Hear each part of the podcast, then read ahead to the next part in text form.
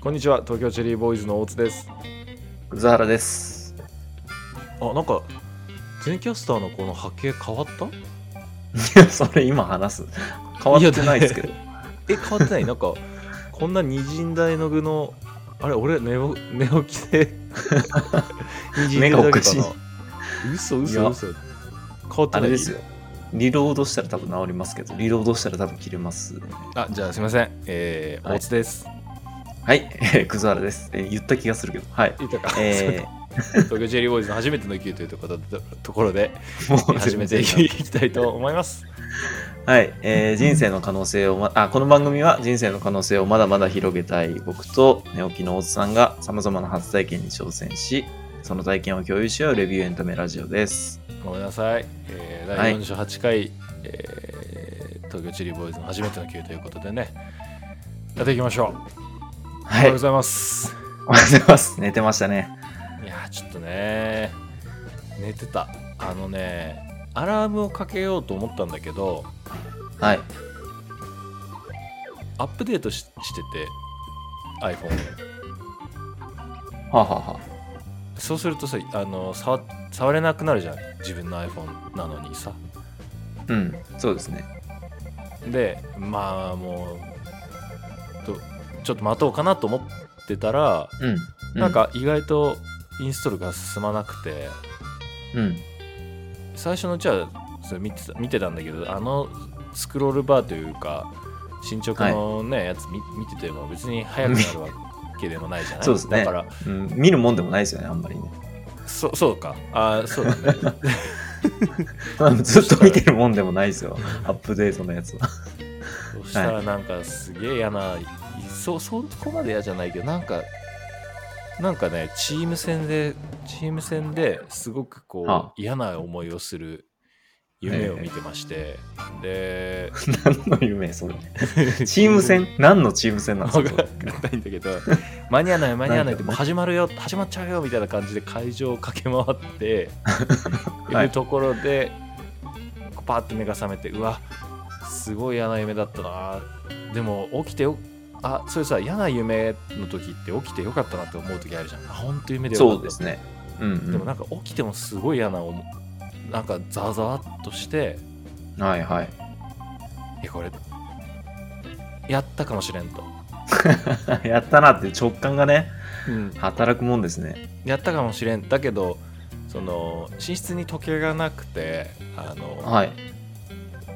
まあ、iPhone で確認するしかないんだけどその iPhone も一回そのインストールしてるから多分再起動するからさはい。すぐにはこう出てこないわけ時間が、そうですね。うん、まさにその「こんにちは」とか出てきてさ「こんに ちは」ああ、ああああ。こんにち は。じゃおはよあおうございまはす。ようだよと思いながらうんそしたら予定時間を、まあ、ちょっと小2時間ぐらい過ぎてた ねそうですね。びっくりしたんこだけど2時間ぐらい。はい。ほんとごめんなさいおはようござます。あ、全然大丈夫です。あの、それをね、さっき、メッセンジャーでやり取りしてる途中で、うん途中というかメッセメッセンジャーでやり取りさせてもらってたんですけど、まあ、その時間で僕はその大津さんに教えてもらった肉屋さんで買ったそのラムチョップをあのつけてましたから、もう有意義な時間ですよね。そうだやっぱねり本当に俺がこう本当に辛い思いしてる時に葛原はそういう非常に有意義な時間を過ごされ ててよかったな逆転してますけどね。せめてもの、せめてものなんかこう留飲が下が留飲は下がんない けど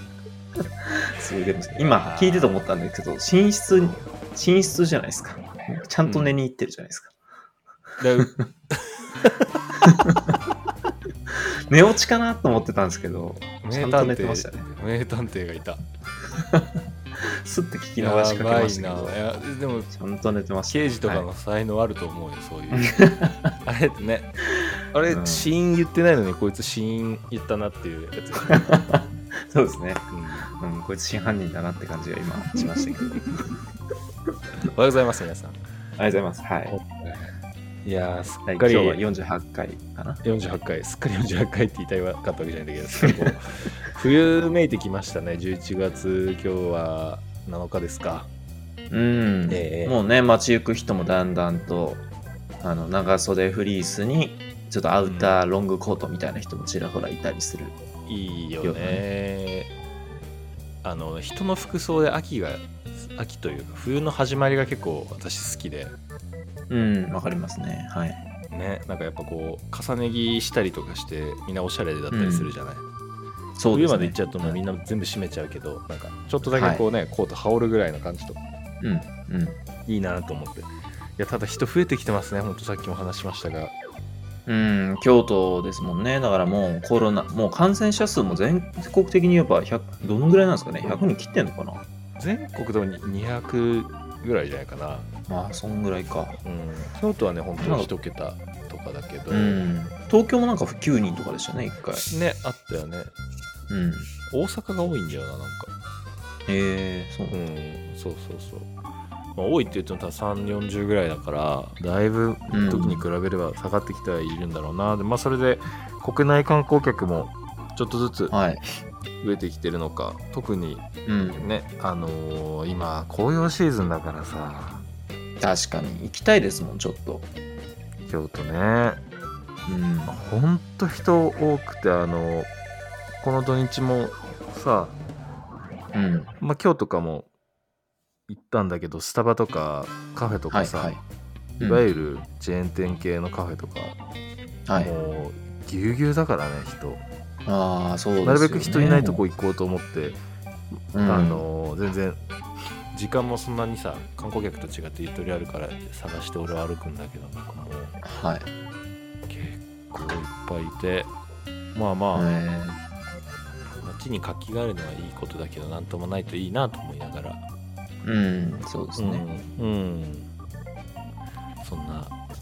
土日でしたがどうでした、 僕はで すかまあ僕は相変わらずパーソナルに行って筋トレし偉いまして、ね偉いねまあ、だんだん変わってきましたよ体も本当肩幅増えてきた肩は増えてきましたなんかウエストが締まって上がでかくなったんでおお逆三角形のそうなんですよこれは素効晴果らあるしいもんだなと思ってうん今日の夜もあの逆サ三角ラダ形チっキン食べておかしいよね、今思ったけど三角形じゃない逆三角形ってた三角形はやばいじ順ゃなもいですか逆もないよねああちょっとわかんないですけどそうかまあわかりますよわかりますけどね、はい逆三角形まあそんなになった葛原なんて最高だな、いやめちゃくちゃ今あの鏡自分上裸の鏡上裸の鏡じゃなういん上裸の姿で鏡よく見てますからねああもう最高じゃんあのウエイトトレーニングの扉を開けた感じがするね、そうですよねだからそのうん広背筋とかをうんビクビクさせてみたりしてますからいやーいいねそう懸垂がもうちょっとでできそうなんですよねおおそれは多分結構すごいことよ葛原ぐらいの、うんあのーサイズ感の人が懸垂できるようになるっていうのはそうですよねできるといいなと思って、ちょっとやって一みます番筋トレで大変な種目の一つだよね懸垂はうん懸垂がきついですねきついよね全然最初できる気がしなかったけどこのぶら下がった状態からどうやって上がるのみたいな力も入入んなれい方ねそうだよねわかる、うん確かにいいじゃないですかはないんまかあ、決そこまかっらてん今日のはね明確なあえの日明確メニューにいですかつまでって決めてんの写真いつ撮るかとか大体そのいつまで11月末ですね。あじゃあもう切ってんじゃん1月1月そう、1ヶ月ないですよ。だから3週間後かな。おおそう。だからもう今からは、えっと、これまであんまりご飯意識してなかったんですけど、うん晩飯は基本的には糖質し、えっと、糖質か、糖質ない食事をしていこうということで、今日もサラダチキンとブロッコリーっていうことで。今で肉仕込んでるのもそういう意図で、あのお、ーまあ、毎晩いいでですねきるだけ美味しい肉を食おうということで。うんうんうん、はいい、や強いサラダチキンとブロッコリーと、うんうんまたゆで卵の白身だけとかねそういうことやっていくんだろうねへえ、そうなんだ。うん君はちょっとあの質と糖質が出てくるのかなうん。でもあ、そうなんです、ね、白身は、うん、タンパク質だけだからなるほど。ゆで卵の白身部分だけを食べるとで黄身の部分は、えっ、とカラスにあげるとかだいぶ 50番目の行為みたいな 50番目の行為いやまあ全こういう50然番最初に出て目くとるか言ってない話じゃない いやちょっと変な例えしちゃいましたけいどやでも分かってるそのき君の活用法の順番としてってことでしょそう50番目にあるやつじゃないですかいやあのねでもマッスル北村さんっていう伝説のボディービルダーの方ははいそうやってたよわかんないけどそうなんだ カラスいないですからね東京あ最近はのねど動画で残っててえそ俺も同じように思ったの葛原と同じようにそれ50番目の用途じゃないかなって思いながらも そんなことあるそうはい君なるはほあのここれは凍らせて近所のカラスなんかにあ開けてねっていうふうな 普通に話しててすごい面白いなちょっと昔だからな昔というか20年以上前の話だあ20ー年そくうらい前のね話マッサル北村さんまさきさん先生。はい。ですよ。だいぶ絶好調になってきました。おうん、頭がですか頭も心心技体。口うもん。芯みたい技術技術なんて もう遠くにあったのかっていう やりますよ、やっぱりないね。ですねあのー自分たちで言うのもなんだけれども、うんはい多少はねスムーズになっている気がするあのネットでの対話がここのところつな続いてるから少しこうそうですね間とかがね、やはいやはい気になられる方も多いかと思うんですけれども、うんかつてに比べるとだいぶスムーズに自由に話をできてるんじゃないのかなと思っていて、うんあれ そんなことない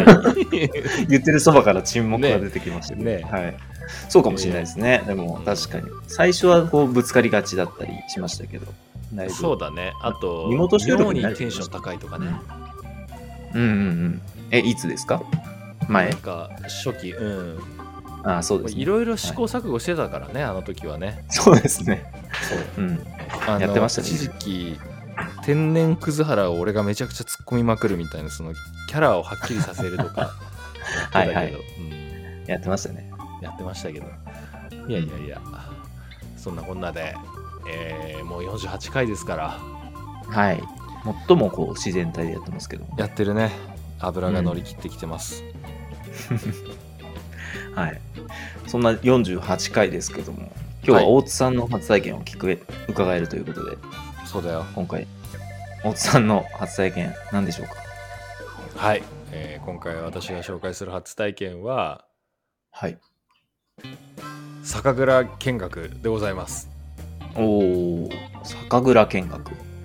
はい日本酒でございますか日本酒でございますおおい日いですね本酒の、うん、酒蔵に、えー行ってきましてそこでうんその醸造の様を眺めたり、実際にそこで作られているお酒を、えーうん楽しませてもらうというようなことをですね、えー先日体験してまいりまして、えーこれが非常に良かったのでぜひ皆さんにも体験してもらいたいなと。そうすることでこう人生の深みであったりだとか、うんうんあのね豊かな人生になるんじゃないかなと思って 思ります。大きなビジョンを持ってやってるんですえね、えあのくざらくんはちなみにありますか経験は酒蔵見学。あのウイスキーの工場というか、あの、うんうんうんは行ったことがあるんですあよーえ蒸留東所北の方かなはい上流上に東北というとああれですかね、うん宮城とかですかね。ああそんな気がします宮な城んか京都蔵王とか行ってはいああそうかもしれないね。そうですいやねーちょっと場所うん多分す、うん、そうだと思うけどウイスキーの蒸留所もすごく面白いよね。うんすごく広くて、あうんのいろいろ解説も聞けて面白かったですねうんうんうんいやなんかね結構俺も、ウイスキーもあるしうんビールもあるしうんうんなんならちょっと珍しいお酢お酢の醸造所とかも行ったことあったんだけ どめちゃくちゃ醸造所見てますねあのねすごい珍しい工場見は学い多分好きなんだと思うんだよ俺ああなるほどうん今回行ったのはどういうきっかけだったんですか今回はえっ、とあのーこの番組にも出てもらったことのある尾上っているでしょう、はい。うん。まあ私の同期の、えー人がいるんですけどはい。彼とねあのー金沢に少しこうあ足を伸ばあしはい。まして、はい。うんうんうん。うん、でえっ、とまあ去年も行ったんですよ同じぐらいの時期にはい。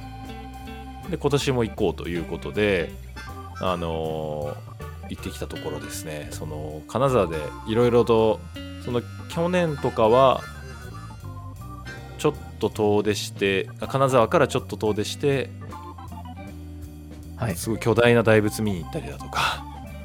おお。うん、なんか少しだけこうし金沢市内を離れて車で足を伸ばすみたいなことやってたんだけど、今年はその、まあ、金沢から電車でどれくらいなんだろうなかい特急とかだと30分もしない全然30分とかもしないと思うんだけどちょっと離れてるうん小松っていうところにある、はい。えー野口直彦研究所というようなね、えーはいはいお酒を作っているところとしては珍しいと思うんだよね研究所っていう名前がついているっていう。確かに。うん、何かわかんないですね。最初にパッと聞いた感じだと。そうだよねうん。そうしかもフルネームで研究所ってついてるっていうところもやや珍しいのかなと思うんだけれども、これうん。野口さんっていう、まあ、すごい、えー日本酒造りのレジェンドみたいな人がいてへでこれまでずっとその石川県能登能登でずっとあのーお酒造りをされてきた方がーはい。いわゆる、まあ、酒蔵ってさ杜氏っていうそのうんうん。代表さ酒を仕込む人がいるわけじゃないですか。うーん。でその方のそれも知らなかったです。当時あってそうそううんいですそうね。当時っていうんだけど当時で木に、うん木片に土って書いてそれに宇治かなでそれ当時っていうんだけど、はい。うん、で今までずっとやられていたところを引退した後に、うんうん。そのまあいろんな野口さんを知る方々であったりだとか、うん。まあ、日本酒の新しいメーカーを作ろうというようなことで彼をあの迎え入れて新しく始めた本当ね5年ぐらい前45年前ぐらいから始まった酒蔵だから結構酒蔵って古い歴史が大体あるものだけど、そこは本当にね新しくてただもう当時がもうレジェンドを招聘しているっていうところがすごく面白くて、うん。うん。うん、あれかななんかプロフェッショナルとかも出てたっぽいけどねそれは俺見てないからちょっとどういう内容だったかわかんないんだけど、うん、はい。それぐらいご存命なんですね。あ存命存命そう、へーだからフルネーム研究所だからね確かにこう、ん。記念館的なそうそ雰う囲気もあるかなとそう思まうしたけどいやあのね、うんご存命でただもうすごく高齢な方だから、うんあの自分の技術を残したいと更新のなるほ、ど。うんうんうん。かつそのいいですあねまだまだチャレンジしたいとだからはい。野口さん自身とその野口さんを慕う若いこれからの日本酒造りを、えー、と志している方々が一緒にやられている酒蔵で、ああ、面白いですね。うなるんまあ、もしかしたら全国的にもそういうところっていくつかあったりするのかもしれないけどなんていうか、うんそういうコンセプトもすごい素敵だなと思ってほど確かに。技術継承の場にもなってるっていうことそなんうですそね。うそううそうそうなんですよ、んそれがすごく面白そうだなと思って行ってきてはい。であの見学プラス体験お酒体験っていうような、えうんうん。ーなんていうのかなツアーというかはい。大体2時間弱ぐらいの工程なんだけどはい。またねこれねすごく素敵な場所にあって本当に、まあ、石川県小松市って空港があったりだとか、まあ、海が近かったりだとかしてあのはい非常に自然が豊かな場所なんだけどその中でもよりこうと小松駅からも車で30分ぐらいかな走らせた山の中にあって、でねもう本当水田の中にポツンと立つ蒸留所っていう感じでもう佇まいも素敵でね、結構あのーまあ、大体ウイスキーの蒸留所とかも自然の中にあっていいなと思うけれども今回もそれは非常に良いなとうん。思って確かにうんなんか蒸留所とかは綺麗な自然の場所にあった方が、やっぱ水が綺麗だからそうとかそうだねやっぱ水ががすごく大事だもんね原材料の中に含まれるものの中での水の占める割合ってすごく多いからさうんうんやっぱそのこの辺こだわりっていうのがあるのかなと思ってうんなるほどで非常にねその施設自体もはもうい本当に見られることを前提に作ってるからあのたまにはい社会科見学で子供の頃とか工場行くと大きなガラガラス張りの廊下があってっていう、はいはいまあ、あんな感じでうんうんうん本当に、あの全てのタンクとかが見えたりするっていうようなものだったんだけどうんまあいろいろなそのこれまでの歴史を野口さんの歴史を振り返るようなパネル展示であったりだとかはいはいそういったものもある中でノートがすあってねいやそれがすごくてその半すいや100年は言い過ぎだけどもはいう何十年も前にその、うん今までのその当時の日本酒作りっていうのが結構、うんうん職人の勘いわゆるそのいわゆる当時たちの勘であったりだとか、あのはいはい想像っていうところでいろいろ作られてきて、まあ、だからこそこう一子相伝的なさあそこの酒とうんここの酒全然違うみたいなことが生まれてきたんだろうけど、そういう時代にあって野口さんはずっと気温だったり水温だったり米の、えー、とへー感じだったりっていうのを全部数値化してそれを取っていて。面白いうん、でなんでそれ取ってるかっていうとそうデータにしておくことで次に同じようなことがあった時にこれこれが原因なんじゃないかと探れるとだったらここを変えてみればめっちゃ面白いそううん対策できるし、逆にここを変えると違う味になるんじゃないかっていうようなことをずっと繰り返してきたっていうようなす人ごいでうんいやなんかそこも面白いな俺もそんなにい日本酒すごく好きだけどうんうんめちゃくちゃ詳しいっていうことは全然なくてさ、まあ、いいろんなお酒それぞれを楽しむタイプだったんだけど、あこういう風なお酒作りっていうのをしてきた方なんだでそれで今なお新しいことトライしようとしてるっていうなんかその単純に日本酒の美味しさとか野口直彦さんのそのお酒って1回か2回しか飲んだことないんだけどはい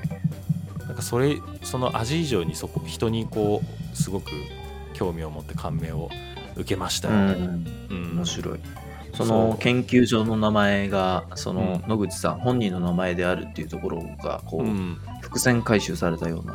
ああそうだねある種 そ,、うんうんその人がよくわかるというか日本酒の作り方もそうだけどその人についての魅力的な展示でもあるっていうことなんですねいやーまさにありがとうございますそうなんだよね、なるでその見学が終わった後はあの試飲ができてテイスティングルームみたいなところがあるんですけど、ここも素晴らしくてね、あほどうのんうん茶室を現代現代にこう茶室をを捉え直すというかいわゆるお茶の場合こう茶室があるけれどもお酒の場合の茶は室いというか主室というのかな、そういったところをイメージして、あの日本酒を堪景色とともに堪能してもらうっていうようなスペースをまた別に作っていてそこで、へえっと、このこの字型のカウンターの、え6席かな、うんだけのあの試飲する場所があってそこも良かったね。えうんなるほどそういう飲む場所までデザインっていうかうん設計されてるすごんですくねされていて、うん、でそこであの作られたお酒っていうのをいろいろな飲み方で、えー楽しむという、で種類もいくつかあったりする中でうん結構ねあのもちろんその冷やであったりぬる缶であったり熱缶であったりっていう種類がある中で俺がね一番面白いなと思ったのは、うん最近日本酒の飲み方でこう炭酸水で割るとかはい氷入れて炭酸水で割るみたいな飲み方とかも楽しまれてはいるんだけどはいそれも実際自分でもやったことがあるんだけど今回初めてだったのが、お酒自体をそのソーダストリームで炭酸にしちゃうっていう、ああなるほどうん割るんじゃないですね割るんじゃなくてなるおほど酒へにお酒を炭酸にしちゃうっていうので飲んだこれがまあすごく美味しくて、え面白いうん、が一番酒にあの二酸化印象に炭は素残ったかな。うん、確かに。家でもできるんですかね、ソーダストリームがあると。多分できると思う。あのーその時のソーダストリームっていうか、なんか、なんていうのあれはいはい。ありますよね。二酸化炭素ボンベからシューそうそうそうそう、つけるやつ、うんはいはい俺も持ってるやつだったんだけど、う。うんうん。やったりとか、あと、面白いなと思ったのが、そのぬるは感いにするために、うん。こうお酒をこう移し替える容器でそれをぬるいお湯にこう浸したりするっていう松川の場合はこう温めるお湯に浸すってあるんだけどその浸してるところに低温調理器が刺さってた、へえ。そうな温んだ度管理ができると一定のなるほど。うんうんうん。そういうことか。そう火とかじゃなくてもだからめちゃくちゃ、うんこれ超いいじゃんと思っ確かに。た、うん 発想がなかったあ、本当だな。それ、ラーメンのつけ麺のタレにも導入してほしいですね。あ確かにそうだよねうん。うんどんどんどんどんこれから小型の低温調理器が出てくるとうん。確かに。ね丼レベルでもできるようになったりしたらそれすごくいいよねいいですね。うん そうそうつでけなんか麺最後ほんと冷え冷えだかあれやっぱなんとかなんないのかねら。そうですよね。みんなこう、ちょっと最後嫌だなと思いながら食べてますよね、これ。つけ麺でしょつけ麺、つけ麺の最後。冷たっと思いながぬるくなってるもんねあの麺のら。うん。温度も吸収しちゃうしそう。まあみんなそんな言わないけど、みんなちょっと嫌だなと思ってるから。うんちっちゃい低温調理器みたいなつけるときといいです ね。でちょっとそういうの作ろうかじゃあ2人であの番組オリジナルグッズで小型低温調理器っていう前代未聞だと思うめちよ、うん、ポッドキャスト史上特初許のです。 特許だよねそれねうん。グッズの領域超えてる。めちゃくちゃいいですけどね。でもいや、欲しいいい。欲しく欲しいよ。んすげえいいと思う、それ。いや、あの麺、麺だけじゃなくても、それこそ本当に、なんだろう、スープとかもさ、そうですね。ね確かに。いや、なんかその、え、うん、ぼ僕昔その日吉に住んでたんですけど、東横線の日吉に。うん日吉の駅地下に、その、うんつけ麺どころがあるんですよ。まあ、うんちょっと名前忘れちゃったんですけど、でそこに、まあ、大学1年生の頃から行ってて、まあ、その時もやっぱり最後の後半の方冷えるなと思ったんですけど、うん、なんかある日行ったら、なんかもう、なんかカウンもう本当に一列の本当に狭いあのうんラーメン屋なんですけど、うんそのテーブルの半分を占める IH ヒーターが導入されてたんですよ。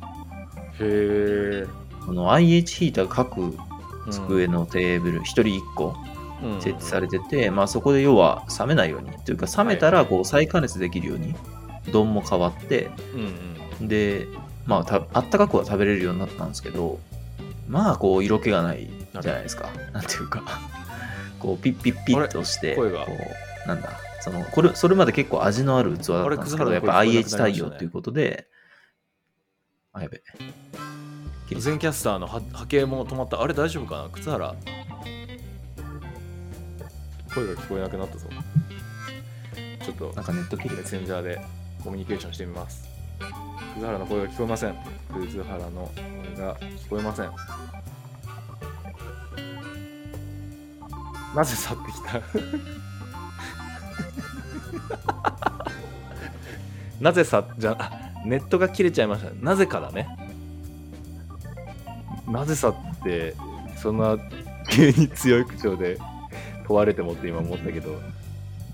了解待ってますじゃあちょっとつけ麺の話になったんであの軌道し空皿を待ちながら、えー軌道修正しますがえっ、とあれもういなくなっちゃったな全キャスター自体からもうそれは仕方ないのかあのここでねさらにお酒と一緒にその小松であったりその金沢の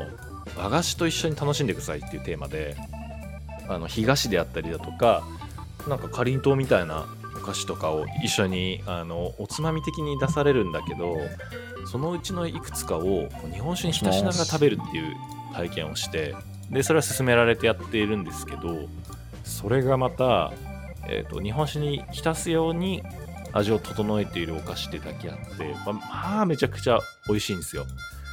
で多分聞いてる人からしたらななんかこうベタベタしそうだとか酒臭くなりそうだとかうってなるかもしれないんだけど全くなくてこれもね初めての体験あの日本お菓子を日本酒に浸しながら食べるってそれがすごくうまいっていうねああのもしーも本し当に、まあ金沢はねよく行かれる方多いと思いますしこれから旅行がどんどんどんどん気軽に行ける気軽というか行きやすくなると多分金沢って候補に入ってきやすいんだろうけどもし日本酒に興味あるが人がいたらぜひ小松島で足を伸ばして野口直彦研究所行ってもらいたいなとでそこであの一応予約制でなんですけどそのテイスティングルーム東湾というですね素敵なあの茶室をモチーフにしたカウンターバーがあるのでそこでお酒を楽しんでで何本か買って帰ってってでまあ私はもう発送しちゃいましたけれどもその日のうちに持ち帰ってホテルで飲むとかもできるんじゃないのかなと思いますしぜひですね行ってみてもらいたいなというふうに思っておりますいやというところ、であれあ戻ってきた戻ってきた面白そう すいません。ちょっと回線が切れちゃって。ずーまっとさかねずーっと喋ってるとは。素晴らしい。ずっと喋ってましたよ取れてんのかおな大丈夫かなはい、ただいまです。多分俺のは取れてるんじゃないの、で葛原のも多分取れてると思うけどはいはい。今この波形見る限りはえっ、と、うん。途中から入ってきてからのやつがあの同じこうタイムラインになってない気がするからもしかしたら調整必要かもしれないなうん。なるほど。まあちょっと、ちょっとでも多編集分でファイル自体は多分取れてると思うけどね、わかりましたじゃあ、うん大津さんも大津さんのローカルの音源を落としてもらって、僕はうん僕でそれローカルをの音送る源ようにしますはい、を。はい。大丈夫ですよでしかもあのいや今もうかんまとめまで話してたんだけど、聞こえてたのそれ自体は後半の最後のまとめだけちょっと聞こえました。ああ最後の30秒ぐらいかな。はい。うんうんうんいややでそもんな感じでねすっごうい行きたい。行きたくなりました、僕は。ん本当にね、うんあの素敵な体験だったよあのなかなか金沢から小松って行かないと思うんだけどうん。あのね面白いところがいくつかある面白いって言ったらあれだけど、まあ、この野口研究所であったりだとか、あとはね、い。フェイトンっていうフセェイレトンクトショップ、うん、はい、はい。ここもぜひね行ってもらいたいんですよねフェイトでこれも本当にあの海沿いの太い幹線道路にポツンと急になんかおしゃれな建物が建ってるでそこがへえセレクトショップになってるんだけどあー。のあかなり世界観が作り込まれているお店であうん。か足を伸ばす価値ありだと思うんですよね。あのうんで横っこいにい。ティートンっていうねあの会員制のお茶屋さんとかあってへえ。カフフェイェトがあンってとティートン。そうもちろんあの同じあのオーナーがやってらっしゃるところなんだけれどもそこもねあのすごくなんだろうな野口さんのところ行った時にも思ったんだけれどもすごい贅沢な時間が流れてるんだよねあのもう何も周りにないから、うんもううん次ここ行こう次こうしようとかああしようってことなくそこをもうデスティネーションとして来てるからみんなへー。はあ。面白いい。なと思いましたあそれとあと野口さんのところでの大事なことを忘れてたあのーはい試飲が終わった後にはい。杜氏がいらっしゃってほうほうほう。あのいつも研究所にいらっしゃってるわけじゃないらしいんだけどたまたま僕らが行った時にはいらっしゃって、であの、へどうでしたかって感想を尋ねられて、え。へでえ。何か気になってること気になったこととかあったら何でも聞いてくださいって言ってそれまた活かしますからっていう、めちゃくちゃ素敵な方で、うーん。うん、それであのいろいろ質問させてもらったりとかしてそのコミュニケーションも楽しかったなあの、うんラッキーでしたね、それは。いや本当にで彼自身はね、お酒飲まないんですよへえ、そうなんだ。んどうやって味見してんの味見はするそうそうそうそうでもすぐ赤くなってもい一杯でダメだっていう人らしいんだけどへでどうやってその味が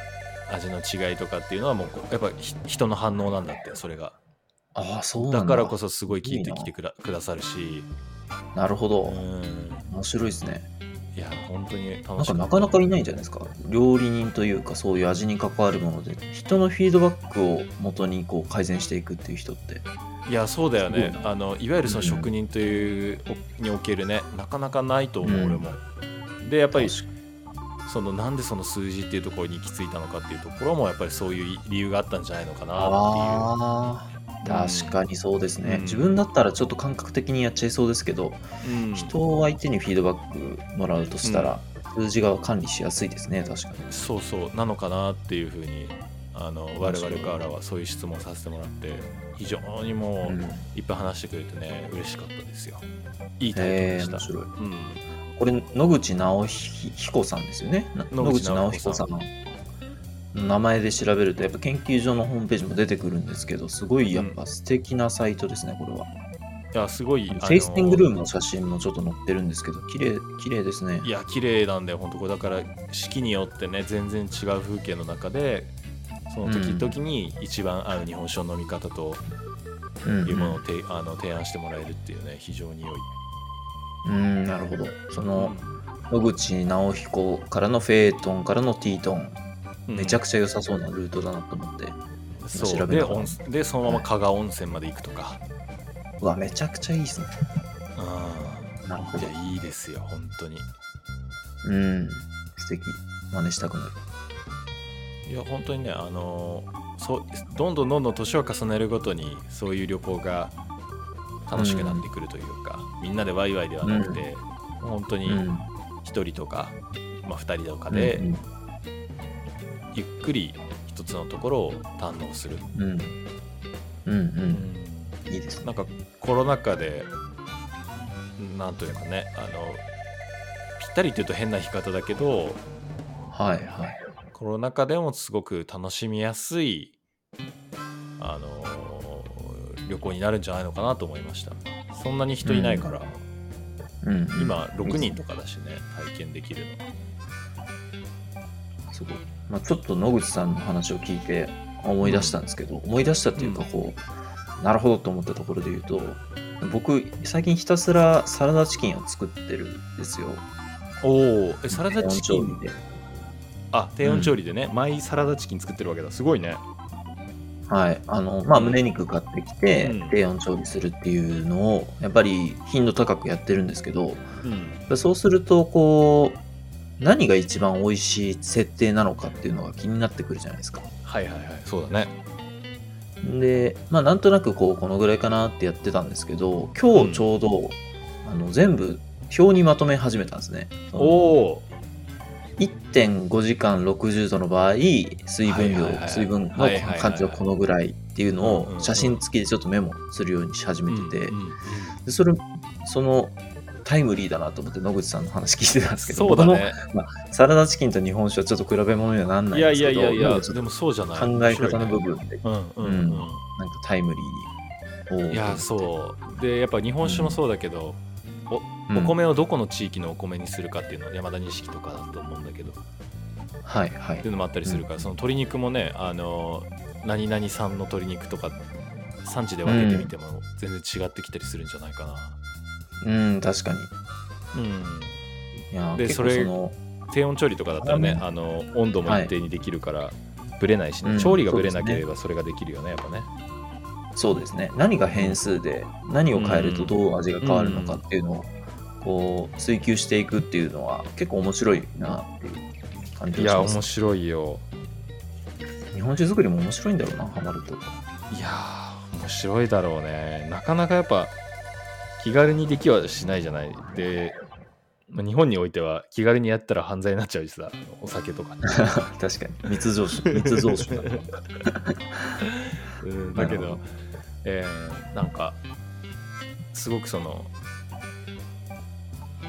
前回の靴原と会った時にも靴原と会った時はあの我々の業界のレジェンドの方のうんツイートをうん展んん示っていう形で、うんで、まあ、今回その野口さんとこ行ったりとかしてこうひ一つのものを作り続けてきた人たちのうんこおそのなんていうのかな熱量であったり試行錯誤であったり思いであったり人柄とかいうものに触れる機会が最近立て続けにあってはい。いやこれはすごく刺激を受けたんだけど休みの 日の、夕夕ご飯食べた後すやすや寝て